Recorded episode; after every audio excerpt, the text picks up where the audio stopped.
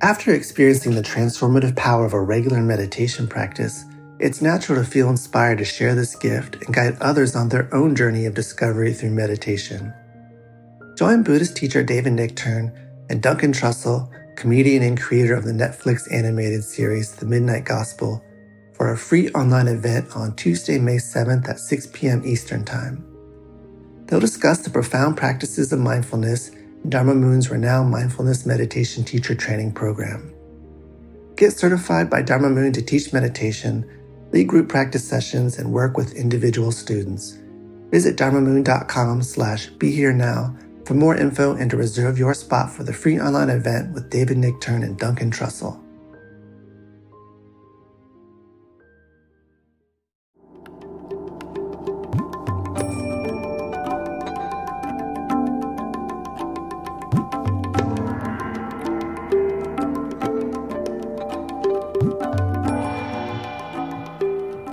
Hello, everyone, and welcome to Being in the Way, the Alan Watts podcast.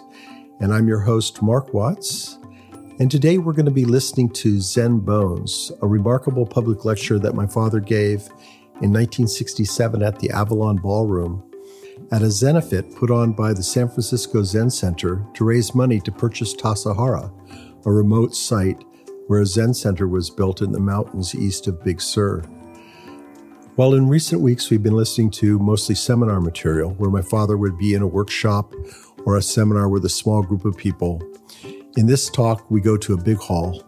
The Avalon Ballroom was usually the site of rock and roll performances. They're on Van Ness. And on this occasion, he's accompanied by a group of Buddhist monks who chant the Tisarana and other Buddhist chants, also the chimes and gongs that surround meditation practice in the Zendo. In coming weeks, we're going to be hearing more of these big hall talks. A talk that he did in 1971 in New York City at a conference called Western Therapy and Eastern Religions. And then we're going to hear a talk that he did in San Jose at San Jose State on drugs, turning the head or turning on. So these are the next couple of podcasts coming up. But today we have my father in Zen Bones, a remarkable performance and part of our Zen series at alanwatts.org. This podcast was produced with the help of the Ram Dass Podcast Network. Our theme music is by Zakir Hussain, courtesy of Moment Records, and today also accompanied by the monks of the San Francisco Zen Center in their chants and gongs. So now here's Alan Watts in Zen Bones. The order of proceedings for this evening is that we shall start with the chant called the Tisarana and Panchasila in honor of the Buddhism of Southern Asia, the Theravada, and all those who know this particular chant are invited to join in. After that, there will be five minutes of zazen, the art of sitting quietly without talking to yourself, just digging reality. When that is over, Suzuki Roshi will lead in the chanting of the Shingyo, which is the Heart Sutra of Mahayana Buddhism, the Buddhism of North Asia. And everybody who knows that will also be invited to join in. And then I shall say a few completely unnecessary words about Zen bones. बुद्धं शरणं गच्छामि। दंहं शरणं गच्छामि। संघं शरणं गच्छामि। द्वितीयं भी बुद्धं शरणं गच्छामि। नामोऽथस्स भगवतो अरहतो अर्हतो सम्बुद्धस्स sambuddhassa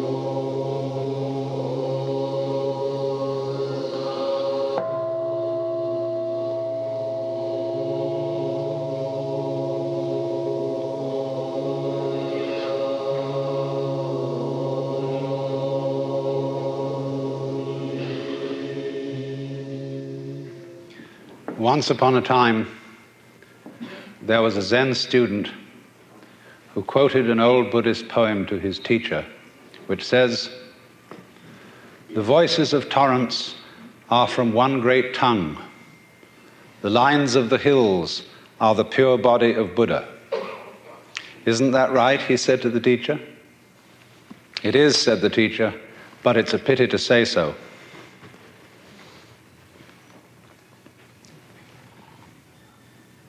It would be, of course, much better if this occasion were celebrated with no talk at all. And if I addressed you in the manner of the ancient teachers of Zen, I should hit the microphone with my fan and leave. But I somehow have the feeling that since you have contributed to um, the support of the Zen Center in expectation of learning something, a few words should be said, even though I warn you that by explaining these things to you, I shall subject you to a very serious hoax. Because if I allow you to leave here this evening under the impression that you understand something about Zen, you will have missed the point entirely. Because Zen is a way of life, a state of being that is not possible to embrace in any concept whatsoever. So that any concepts, any ideas, any words that I shall put across to you this evening will have as their object showing you the limitations of words and of thinking. Now, then, if one must try to say something about what Zen is, and I want to do this by way of introduction, I must make it emphatic that Zen, in its essence, is not a doctrine.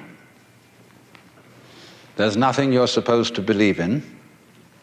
And it's not a philosophy in our sense, that is to say, a set of ideas, an intellectual net in which one tries to catch the fish of reality. Actually, the fish of reality is more like water. It always slips through the net and in water, you know, when you get into it, there's nothing to hang on to. All this universe is like water. It is fluid, it is transient, it is changing. And when you're thrown into the water after being accustomed to living on the dry land, and you're not used to the idea of swimming, you try to stand on the water, you try to catch hold of it, and as a result, you drown. And the only way to survive in the water, and this refers particularly to the waters of modern philosophical confusion, where God is dead, metaphysical propositions are meaningless, and there's really nothing to hang on to, because we're all just falling apart. And the only thing to do under those circumstances is to learn how to swim. And to swim, you, you relax. You let go. You give yourself to the water. And you have to know how to breathe in the right way. And then you find that the water holds you up. Indeed, in a certain way, you become the water. And so, in the same way, one might say, if one attempted to, again, I say misleadingly, to put Zen into any sort of concept, it simply comes down to this that in this universe there is one great energy, and we have no name for it. People have tried various names for it like God, like Brahman, like Tao. But in the West, the word God has got so many funny associations attached to it that most of us are bored with it. When people say God the Father Almighty, most people feel funny inside. And so we like to hear new words. We like to hear about Tao, about Brahman, about uh, and uh, Tathata and such strange names from the Far East because they don't carry the same associations of mawkish sanctimony and funny meanings from the past. And actually, some of these words that the Buddhists use for the basic energy of the world really don't mean anything at all. The word tathata, uh, which is translated uh, in, from the Sanskrit into suchness or thusness or something like that, uh, really means something more like da da da. based on the word tat, which in Sanskrit means that. And so in Sanskrit it is said, Tatvam asi, that thou art, or in modern American, you're it. But da, da, that's the first sound a baby makes when it comes into the world. Because the baby looks around and says, da, da, da, that. And fathers flatter themselves and think it's saying da, da, which means daddy. But according to Buddhist philosophy, all this universe is one tathata. That means 10,000 functions or 10,000 things, one suchness. And we're all one suchness. And that means that suchness comes and goes like everything else because this whole world is an on and off system. As the Chinese say, it's the yang and the yin. And therefore it consists of now you see it, now you don't, here you are, here you aren't, here you aren't. Because that's the very nature of energy to be like waves, and waves have crests and troughs. Only we, under, being under a certain kind of sleepiness or illusion, imagine that uh, the trough is going to overcome the wave or the crest, the yin, the dark principle, is going to overcome the yang or the light principle, and that off is finally going to triumph over on. And we, shall I say, bug ourselves by indulging in that illusion. Gee, supposing darkness did win out, wouldn't that be terrible? And so we're constantly trembling and thinking that it may, because after all, isn't it odd that anything exists? It's most peculiar. It requires effort, it requires energy. And it would be so much easier for there to have been nothing at all. Therefore, we think, well, since being, since the is side of things is so much effort, you always give up after a while and you sink back into death. But death is just the other face of energy, and it's the rest the not being anything around that produces something around, just in the same way that you can't have solid without space or space without solid. When you wake up to this and realize that uh, the more it changes, the more it's the same thing, as the French say, that you are really a playing of this one energy, and there is nothing else but that, that it is you, but that for you to be always you would be an insufferable bore. And therefore, it is arranged that you stop being you after a while and then come back as someone else altogether. And so, when you find that out, you become full of energy and delight. As Blake said, energy is eternal delight. And you suddenly see through the whole sham of things. You realize you, you're that. We won't put a name on it. You're that. And you can't be anything else. So you are relieved of fundamental terror. That doesn't mean that you're always going to be a great hero, that you won't jump when you hear it bang, that you won't worry occasionally, that you won't lose your temper, it means, though, that fundamentally, deep, deep down within you, you will be able to be human, not a stone Buddha. You know, in Zen, there is a difference made between a living Buddha and a stone Buddha. If you go up to a stone Buddha and you hit him hard on the head, nothing happens. You break, the, break your fist or your stick. But if you hit a living Buddha, he may say, ouch and he may feel uh, pain. Because if he didn't feel something, uh, he wouldn't be a human being. Buddhas are human. They are not devas, they are not gods. They are enlightened men and women. But the point is that they are not afraid to be human. They are not afraid to let themselves participate in the pains, difficulties, and struggles that naturally go with human existence. The only difference is, and it's almost an undetectable difference, it takes one to know one. As a Zen poem says, when two Zen masters meet each other on the street, they need no introduction. When thieves meet, they recognize one another instantly. So, a person who is a real cool Zen understander does not go around saying, Oh, I understand Zen. I have Satori. I have this attainment, I have that attainment, I have the other attainment. Because if he said that, he wouldn't understand the first thing about it. So it is then that, uh, if I may put it metaphorically, Zhuangzi said, the perfect man employs his mind as a mirror. It grasps nothing, it refuses nothing. It receives but does not keep. And another poem says of wild geese flying over a lake The wild geese do not intend to cast their reflection, and the water has no mind to retain their image. In other words, this is to be, to put it very strictly into our modern idiom, this is to live without hang ups. The word hang up being an almost exact translation of the Japanese bonno and the Sanskrit klesha, uh, ordinarily translated worldly attachment. But all that sounds a little bit, you know what I mean. It sounds pious. And in Zen, things that sound pious are said to stink of Zen.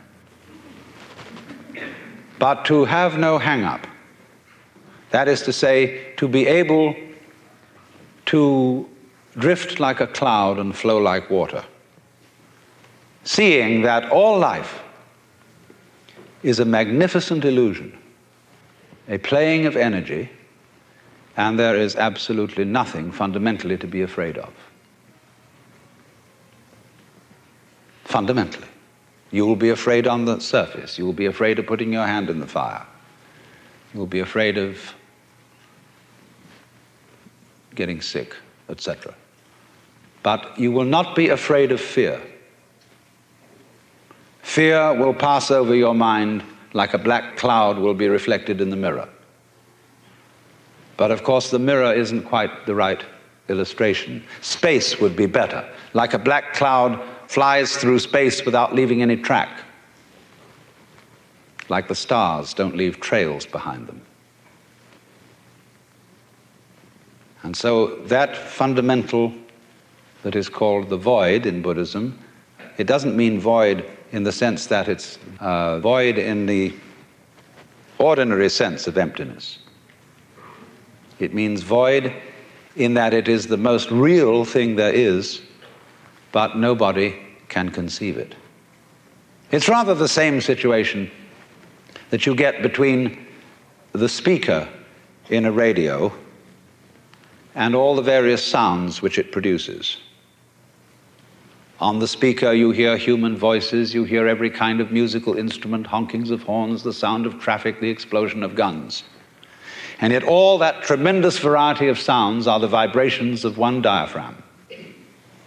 But it never says so. The announcer doesn't come on first thing in the morning and say, Ladies and gentlemen, all the sounds that you will hear subsequently during the day will be the vibrations of this diaphragm. Now, don't take them for real. And the radio never mentions its own construction, you see? And in exactly the same way, you are never able really to examine, to make an object of your own mind, just as you can't look directly into your own eyes or bite your own teeth. Because you are that. And if you try to find it and make it something to possess, why, that's a great lack of confidence. That shows you don't really know you're it. And if you're it, you don't need to make anything of it.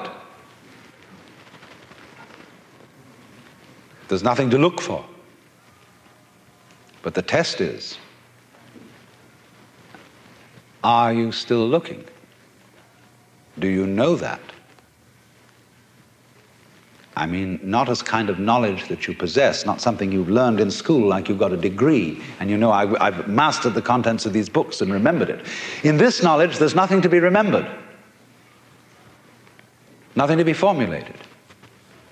You know it best when you say, Well, I don't know it. Because that means I'm not holding on to it, I'm not trying to cling to it in the form of a concept because there's absolutely no necessity to do so. That would be, in Zen language, putting legs on a snake or a beard on a eunuch, or as we would say, gilding the lily. Now you say, well, that sounds pretty easy. You mean to say all we have to do is just relax? We don't go around uh, chasing anything anymore? We, do, we abandon religion? We abandon meditations? We abandon this, that, and the other, and just uh, um, live it up anyhow. Just go on. You know, like a father says to a child who keeps asking, why, why, why, why, why? Why did God make the universe? Who made God? Why are the trees green? And so on and so forth. The father says finally, oh, shut up and eat your bun. it isn't quite like that. Because you see, the thing is this all those people who try to realize Zen by doing nothing about it are still trying desperately to find it and are on the wrong track. There is another Zen poem which says, You cannot attain it by not thinking, by thinking, it says. You cannot attain it by thinking. You cannot grasp it by not thinking. Or you could say, you cannot catch hold of the meaning of Zen by doing something about it, but equally, you cannot see into its meaning by doing nothing about it. Because both are, in their different ways, attempts to move from where you are, now, here, to somewhere else. And the point is that the, we come to an understanding of this, what I call suchness, only through being completely here. And no means are necessary to be completely here. Either active means on the one hand, nor passive means on the other. Because in both ways, you are trying to move away from the immediate now. But you see, it's difficult to understand language like that. And to understand what all that is about, there is really one absolutely necessary uh, prerequisite. And this is to stop thinking. Now, I am not saying this in the spirit of being an anti intellectual, because I think a lot talk a lot, write a lot of books, and am a sort of half baked scholar. But you know, if you talk all the time, you'll never hear what anybody else has to say. And therefore, all you'll have to talk about is your own conversation. The same is true for people who think all the time. That means, when I use the word think, talking to yourself, subvocal conversation, the constant chit chat of symbols and images and talk and words inside your skull. Now, if you do that all the time, you'll find that you've nothing to think about except thinking. And just as you have to stop talking to hear what others have to say, you have to stop thinking to find out what life is about. And the moment you stop thinking, you become into immediate contact with what Korzybski called, so delightfully, the unspeakable world. That is to say, the non-verbal world. Some people would call it the physical world. But these words, physical, non-verbal, material, are all conceptual and is not a concept. It's not a noise either. It's, get that?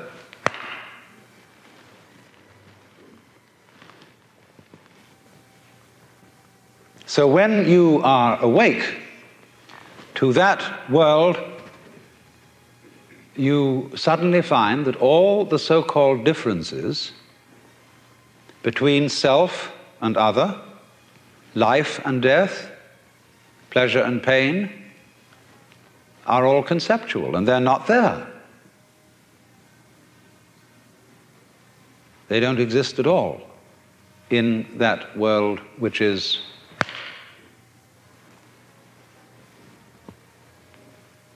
In other words, if I hit you hard enough, ouch doesn't hurt if you're in a state of what is called no thought. It just, uh, there is a certain experience, you see, but you don't call it hurt. It's like when you were small children, they banged you about and you cried. And uh, they said, Don't cry. Because they wanted to make you hurt and not cry at the same time. People are rather curious about the things they do like that. because then, when you saw people die, and everybody around you uh, started weeping and making a fuss, and then you learned from that that dying was terrible. When somebody got sick, everybody else got anxious, and you learned that getting sick was something awful. You learned it from the concept. So, the reason why there is in, in the practice of Zen what we did before this lecture began to practice Zazen, sitting Zen. Incidentally, there are three other kinds of Zen besides Zazen standing Zen, walking Zen, and lying Zen. In Buddhism, they speak of the three dignities of man walking, standing, sitting, and lying. And when they say, when you sit, just sit. When you walk, just walk. But whatever you do, don't wobble. In fact, of course, you can wobble if you really wobble well.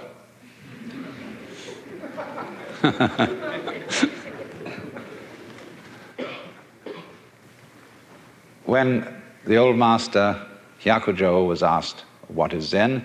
He said, When hungry, eat, when tired, sleep. But they said, Well, isn't that what everybody does? Aren't you just like ordinary people? Oh, he said, No, they don't do anything of the kind. When they're hungry, they don't just eat, they think of all sorts of things. When they're tired, they don't just sleep, but dream all sorts of dreams. I know the Jungians won't like that. But uh, there comes a time when you just dream yourself out and uh, no more dreams. You sleep deeply and breathe from your heels.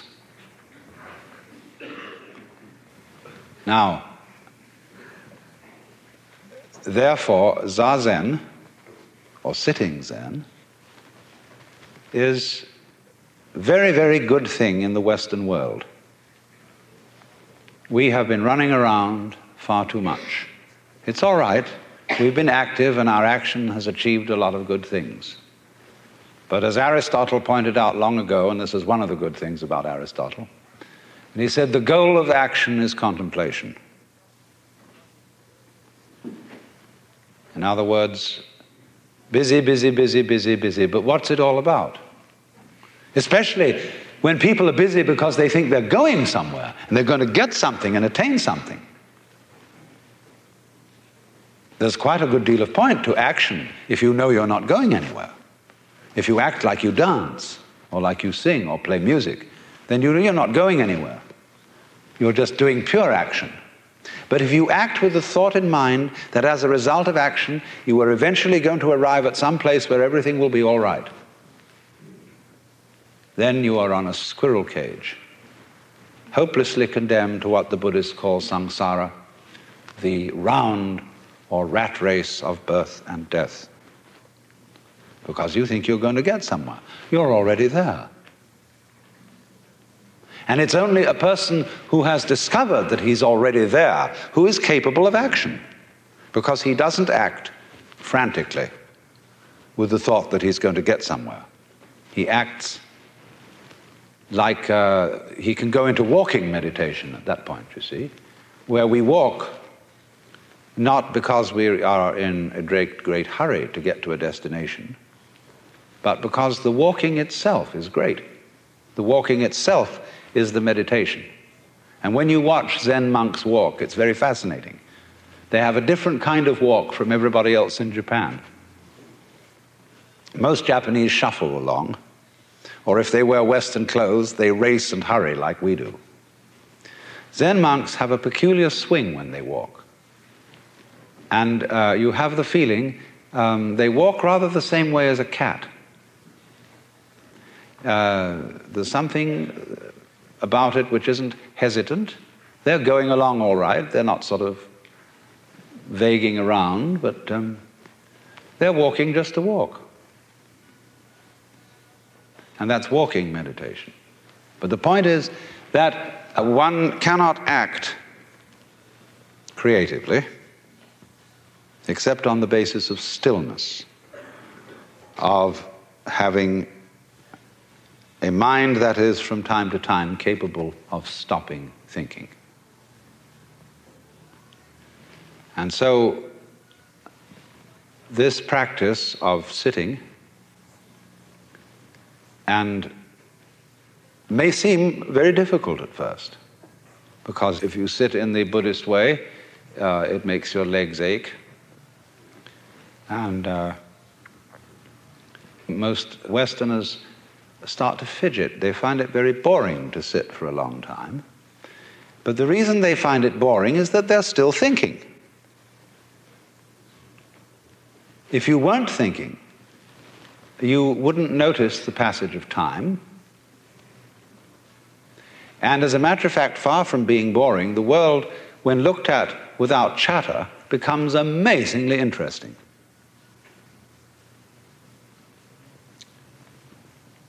The most ordinary sights and sounds and smells, the texture of shadows on the floor in front of you.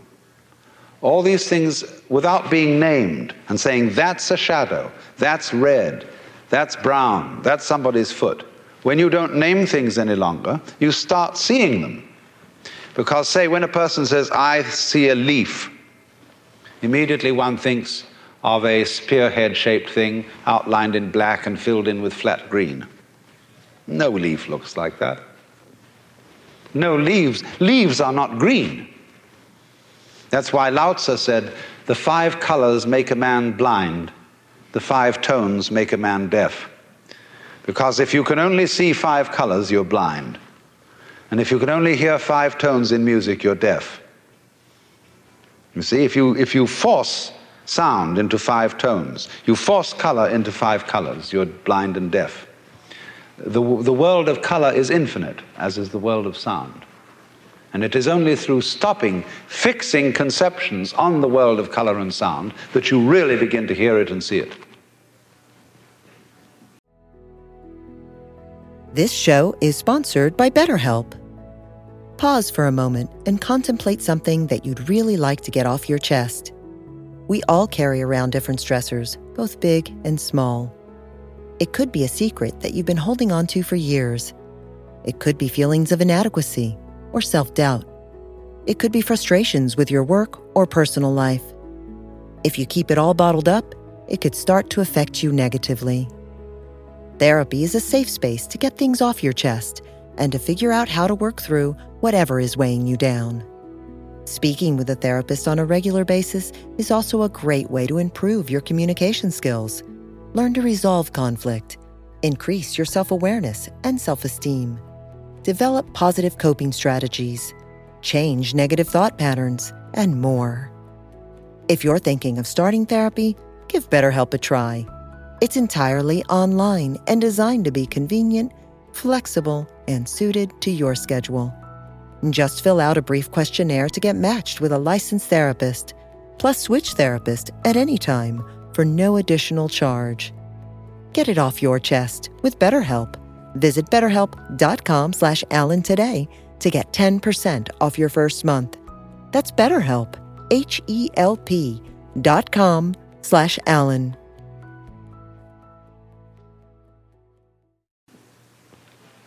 So this uh, shall I be so bold as to use the word discipline of meditation or zazen, lies behind the extraordinary capacity of Zen people to develop such great arts as uh, the gardens, the tea ceremony, the calligraphy, and the grand painting of the Sung dynasty and of the Japanese uh, Sumi tradition.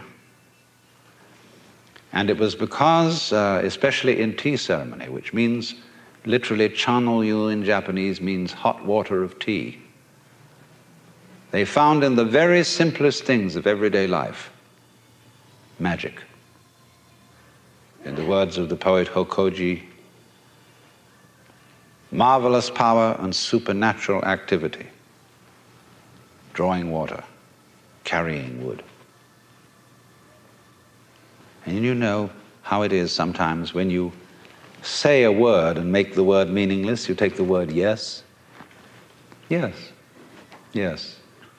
Yes. Yes. Yes. Yes. Yes. Yes. Yes. Yes. It becomes funny. That's why they use mu, you know, in Zen training, which means no. Mu.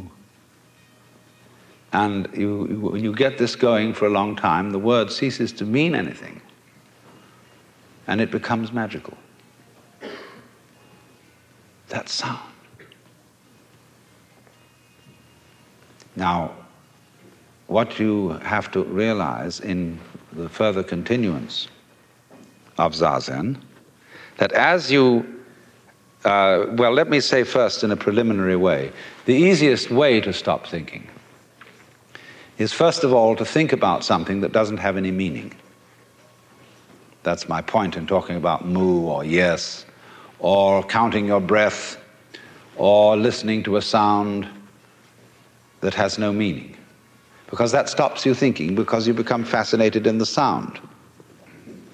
Then, as you get on and you just, the sound only, uh, comes a point when the sound is taken away and you're wide open. Now, at that point, uh, there will be a kind of preliminary so called satori, and you will think, wowee, that's it. You'll be so happy, you'll be walking on air. When Suzuki Daisetsu was asked, What is it like to have satori? he said, Well, it's like ordinary everyday experience, except about two inches off the ground. But there's another saying that that student who has attained Satori goes to hell as straight as an arrow. No Satori around here. Because anybody who has a spiritual experience, whether you get it through Zazen or through uh, LSD or anything, you know, that gives you that experience, if you hold on to it, say, now I've got it, it's gone out of the window. Because the minute you grab a living thing, it's like catching a handful of water. The harder you clutch, the faster it squirts through your fingers. There's nothing to get hold of because you don't need to get hold of anything. You had it from the beginning. Of course, you can see that by various methods of meditation. But the trouble is the people who come out of that and brag about it. Say, I've seen it. Equally intolerable are the people who study Zen and come out and brag to their friends about how much their legs hurt and how long they sat and what an awful thing it was. They're sickening.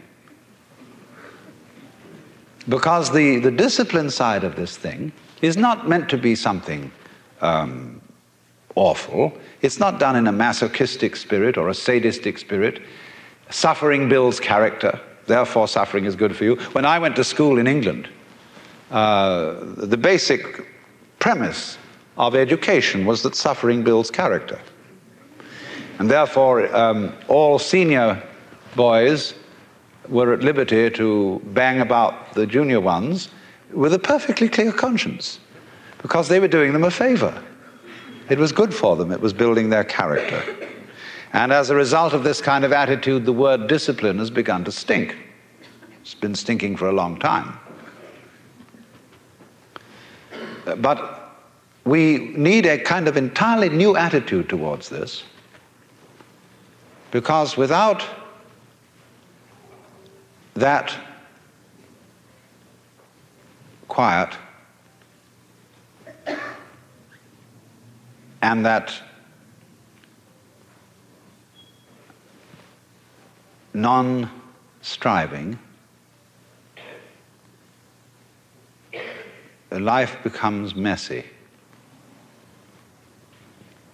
When you let go, finally, because there's nothing to hold on to, you have to be awfully careful not to turn into loose yogurt.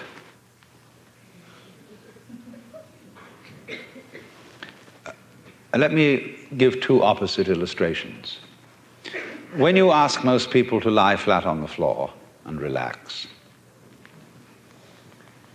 you find that they are full of tensions because they don't really believe that the floor will hold them up. And therefore, they are holding themselves together. They're uptight. They're afraid that if they don't do this, even though the floor is supporting them, they'll suddenly turn into a gelatinous mass and trickle away in all directions. Then there are other people, when you tell them to relax, they go like a limp rag. but you see, the, the human organism is a subtle combination of hardness and softness of flesh and bones. And the side of Zen, which has to do with neither doing nor not doing, but knowing that you're it anyway and you don't have to seek it, that's Zen flesh. But the side in which you can come back into the world with this attitude of not seeking and knowing you're it and not fall apart, that requires bones. And one of the most difficult things, this is, belongs to, of course, a generation we all know about that was running around some time ago, where they caught on to Zen and they started anything goes painting. They started anything goes sculpture. They started anything goes way of life. Now, I think we're recovering from that today. At any rate, our painters are beginning once again to return to glory, to marvelous articulateness and vivid color. Nothing like it has been seen since the stained glass of Chartres. That's a good sign. But it requires that um, there be in our daily use of freedom, and I'm not just talking about political freedom, I'm talking about the freedom which comes when you know that you're it forever and ever and ever. And it'll be so nice when you die because uh, that'll be a change, but it'll come back some other way. and when you know that and you've seen through the whole mirage, then watch out because there may still be in you some seeds of hostility some seeds of pride, some seeds of um, wanting to put down other people, or wanting just to defy uh, the normal arrangements of life. So that is why, in the order of a Zen monastery, various duties are assigned. The novices have the light duties, and the more senior you get, the heavy duties. For example, the Roshi very often is the one who cleans out the benjo, the toilet. And everything is kept in order. There is a kind of beautiful, almost princely asceticism. Because by reason of that order being kept all the time, the vast free energy which is contained in the system doesn't run amok the understanding of Zen, the understanding of awakening, the understanding of, well, we'll call it mystical experience, is one of the most dangerous things in the world. And uh, for a person who cannot contain it, it's like putting a million volts through your electric shaver. You blow your mind and it stays blown. Now, if you go off in that way, that is what would be called in Buddhism a pratyeka Buddha, private Buddha. He's one who goes off into the transcendental world and is never seen again. And he's made a mistake from the standpoint of Buddhism because, from the standpoint of Buddhism, there is no fundamental difference between the transcendental world and this everyday world. The Bodhisattva, you see, who doesn't go off into a nirvana and stay there forever and ever, but comes back and lives ordinary everyday life to help other beings to see through it too. He, he doesn't come back because he feels he has some sort of solemn duty to help mankind and all that kind of pious cant. He comes back because he sees the two worlds are the same. He sees all other beings as Buddhas. He sees them, to use a phrase of G.K. Chesterton's, but now a great thing in the street seems any human nod, where move in strange democracy the million masks of God.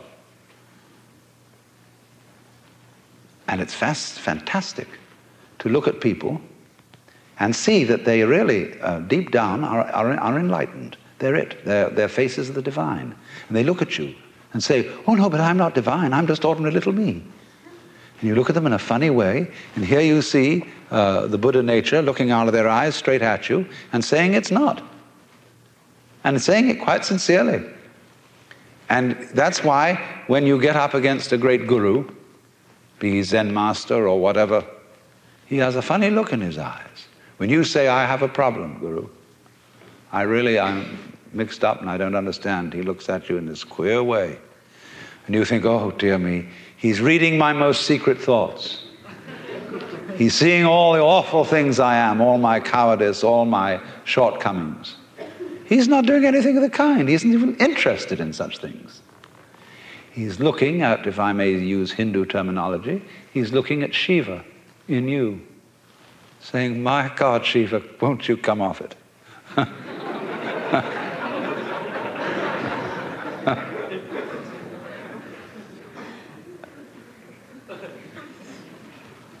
So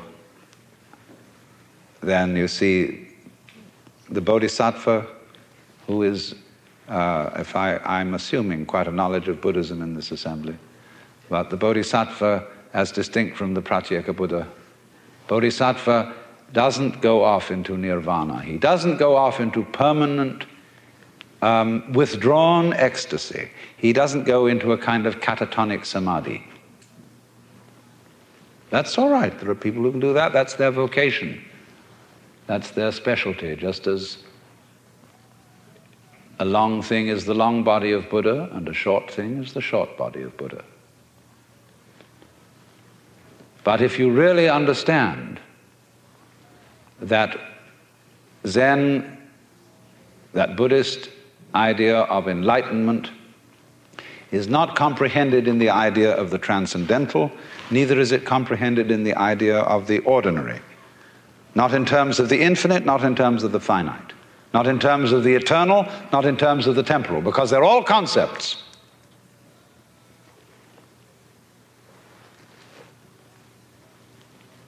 So,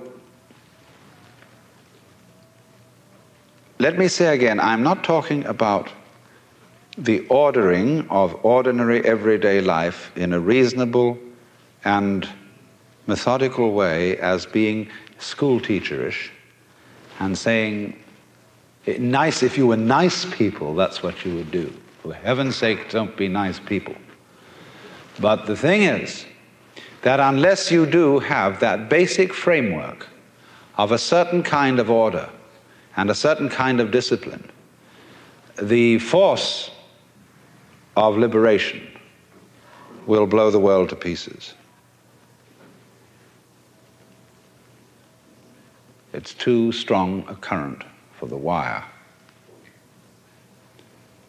So then, it's terribly important to see beyond ecstasy. Ecstasy, yeah, is the soft and lovely flesh, huggable and kissable, and that's very good. But beyond ecstasy are bones, what we call hard facts, hard facts of everyday life. Incidentally, we shouldn't forget to mention the soft facts. There are many of them. But in the hard fact, it is say what we mean the world as seen in an ordinary everyday state of consciousness. To find out that that is really no different from the world of supreme ecstasy. Well, it's rather like this. Let's suppose, as so often happens, you think of ecstasy as insight, as seeing light. There's a Zen poem which says, A sudden crash of thunder, the mind doors burst open, and there sits the ordinary old man. See, there's this sudden vision. Satori, breaking, wowie. And the doors of the mind are blown apart. And there sits the ordinary old man. It's just little, little you, you know. Lightning flashes, sparks shower. In one blink of your eyes, you've missed seeing. Why? Because here is the light. The light, the light, the light. Every mystic in the world has seen the light. That brilliant, blazing energy, brighter than a thousand suns, which is locked up in everything. Now imagine this. Imagine you're seeing it like uh, you see aureoles round Buddhas, like you see the beatific vision at the end of Dante's Paradiso. Vivid, vivid light, so bright that it's like the clear light of the void in the Tibetan Book of the Dead. It's beyond light. It's so bright. And you watch it receding from you and on the edges, like a great star that becomes a rim of red. And beyond that, a rim of orange, yellow, green, blue, indigo, violet. And you see this great mandala appearing, this great sun. And beyond the violet, there's black, black like obsidian, not flat black, but transparent black like lacquer. And again, blazing out of the black as the Yang comes from the yin, more light. Going, going, going. And along with this light, there comes sound. There's a sound so tremendous with the white light that you can't hear it. So piercing that it seems to annihilate the ears. But then, along with the colors, the sound goes down the scale in harmonic intervals, down, down, down, down, until it gets to a deep, thundering bass, which is so vibrant that in turn it turns into something solid. And you begin to get a similar spectrum of textures. Now, all this time, you've been watching a kind of a thing radiating out. But it says, you know, this isn't all I can do and the rays start going yoey, yoey, yoey, yoey, yoey, yoey, yoey, yoey, dancing like this. And naturally, the sound starts going waving too as it comes out. And then the textures start uh, varying themselves. And they say, well, you've been looking at this thing as I've been describing it so far in a flat dimension. Uh, let's add a third dimension. It's going to come right at you now. See, this way. And meanwhile, it says it's not just that we're going to go yui, yui, yui like this. We're going to do little curly cues. We're going to go ka-choo, ka-choo, like this. And it says, well, that's uh, just a beginning. We can go tam, tam, tam, tam, tam, tam, tam, making squares and turns. And then suddenly you see in all the little details have become so intense that all kinds of little sub-figures are contained within what you thought were originally the main figures. And the sound starts going all different, amazing, complexities of sound all over the place. And this thing's going, going, going, and you think you're going to go out of your mind, and suddenly it turns into why, us sitting around here.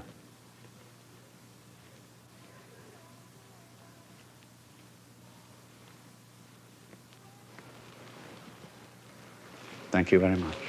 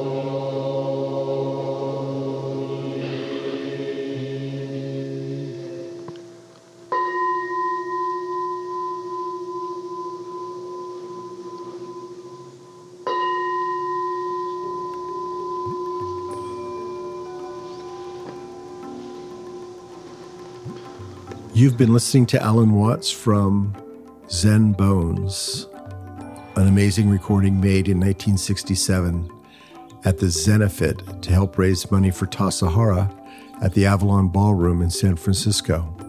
Our theme music is by Zakir Hussain and Rhythm Experience, today accompanied by various monks from the Zen Center.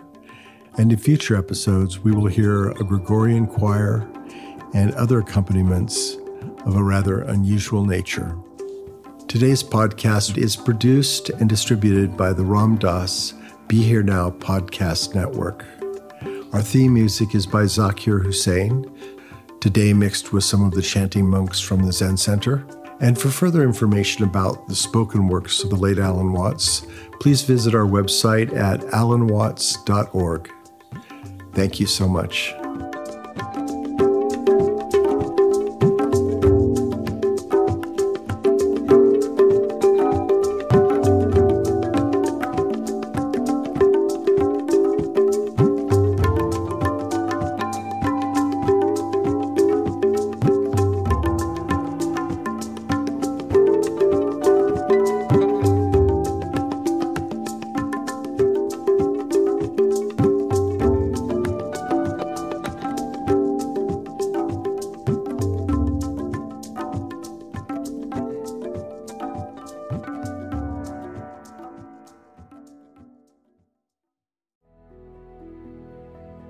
Show is sponsored by BetterHelp. Pause for a moment and contemplate something that you'd really like to get off your chest. We all carry around different stressors, both big and small. It could be a secret that you've been holding on to for years. It could be feelings of inadequacy or self doubt. It could be frustrations with your work or personal life. If you keep it all bottled up, it could start to affect you negatively. Therapy is a safe space to get things off your chest and to figure out how to work through whatever is weighing you down. Speaking with a therapist on a regular basis is also a great way to improve your communication skills, learn to resolve conflict, increase your self awareness and self esteem, develop positive coping strategies, change negative thought patterns, and more.